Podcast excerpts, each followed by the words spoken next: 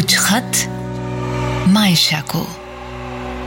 रोज रोज आँखों तले एक ही सपना चले। रात भर काजल जले, आँख में जिस तरह ख्वाब का दिया जले। रोज रोज आँखों तले। आज एक सच से खत की शुरुआत करता हूँ मायशा। थोड़ा सा तो थोड़ा सा दर्द तो होता है ये सारे खत लिखते लिखते। हाय मेरा नाम है वशिष्ठ और ये है मेरा पॉडकास्ट कुछ खत मायशा को। खत नंबर पाँच, जिसमें बात है एक सच की, बात है एक डर की। डियर मायशा, कैसी हो? वैसे अगर यही सवाल मैं तुम्हें तुम्हारे सामने पूछता तो तुम्हारा क्या जवाब होता? बस, चल रहा है। पर यहाँ पे सब कुछ अटक चुका है, उसका क्या हुँ? वैसे है, एक छोटा सा डर है मेरे मन में। इतने वक्त से मैं ये खत तो लिखे जा रहा हूँ हर अनकही बातों को बयां तो करते जा रहा हूँ पर अगर ये खत तुम्हें कभी मिले ही ना हो तो? खत नंबर एक से लेके ये पांचवा और आने वाला हर खत मैं इसी आस में लिखता हूँ कि अब जवाब आएगा अब मायशा कुछ लिखेगी। पर ये ये सब तुम्हें कभी पता ही ना चले तो? आई नो बचकाना डर है पर है तो सही। हाँ, नहीं नहीं हाँ ये तुम्हारे जवाब पाने का कोई पैंतरा नहीं है मायशा। ये तो सिर्फ़ खुद के डर को बताने का बहाना है। वो कहते हैं ना, डर को दिल से बाहर निकालना हो तो किसी अपने के साथ शेयर कर दो। वो डर कम हो जाता है। तो बस, वही कर रहा हूँ।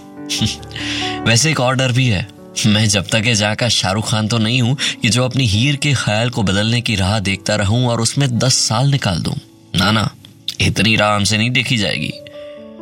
वैसे, मेरे दो साल तो हो चुके हैं ना। अब देखते हैं कि ये दो सालों के बाद क्या मैं रियल लाइफ छल्ला बनता हूँ, या फिर मेरी हीर मुझे मिलने आती है। वैसे मैं आयशा, एक सच बताऊँ, अभी फेसबुक के लुक बैक फीचर ने तुम्हारी यादों को कुछ ज़्यादा ही ताज़ा करवा दिया। बात है उस वक्त की जब हमारे बीच सन्नाटों का पुल बन चुका था, और तब मैं मुंबई गया था। याद है अवार्ड फ़ंक्शन में इंटरव्यूज़ लेने के लिए? हाँ। अब हुआ ऐसा कि मैं अपने काम में बिल्कुल मस्त था। ना ही कोई याद और ना ही तुम्हारे रिप्लाई आने का इंतज़ार। कुछ भी नहीं, सब कुछ ठीक था। तभी मैं देखता हूँ कि तुम तुम बिल्कुल मेरे सामने खड़ी हो। अरे, मज़ाक नहीं कर रहा, सच में? वही हेयर स्टाइल वही चेहरा, वही चश्मे, वही आँखें।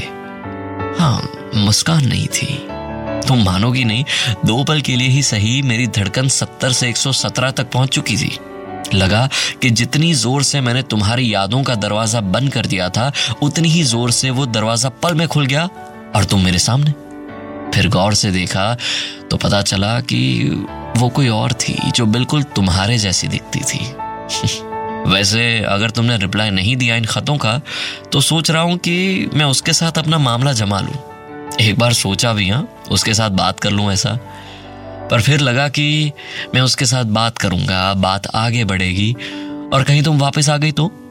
तो मैंने उस हसीन लम्हे को मन में कैद कर लिया। आँखों के ज़रिए हमारी जो भी बात हुई थी, उसको रफा दफ़ा कर दिया और भाग आया उस लड़की से दूर, जो बिल्कुल तुम्हारे जैसी दिखती थी, पर वो तुम नहीं थी। शायद इसलिए क्योंकि वो तुम नहीं थी। यू नो मायशा, एक डर और भी है कि कहीं वो लड़की तुम तो नहीं थी ना? और फिर से मैं तुम्हारे नज़दीक आते आते तुमसे दूर हो गया। हाँ क्योंकि उसने भी मुझे रोका नहीं था। एनीवे anyway, अरे क्या?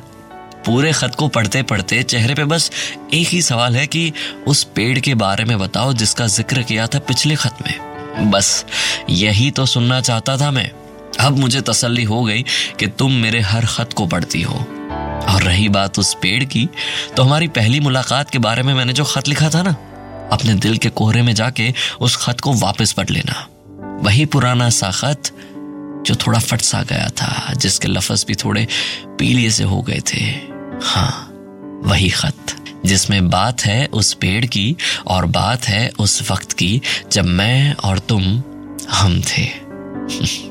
चलो, अब ज़्यादा नहीं लिखता। वैसे इतना लिखते लिखते कितनी बार तुम्हारा चेहरा मेरी नज़रों के सामने लाना पड़ता है, उसका अंदाज़ा भी है तुम्हें?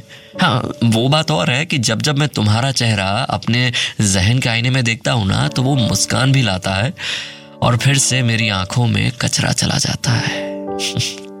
चलो, अभी के लिए अलविदा। अपना ख्याल रखना मायशा। पता नहीं कब तक, पर मिलता रहूँगा। बस ऐसे ही। या फिर किसी दिन तुम अपनी फेवरेट टपरी पे चाय के साथ रोमांस करने में डूबी हुई होगी ना तब मैं अपना हिस्सा मांगने आ जाऊँगा। तब शायद मिलेंगे।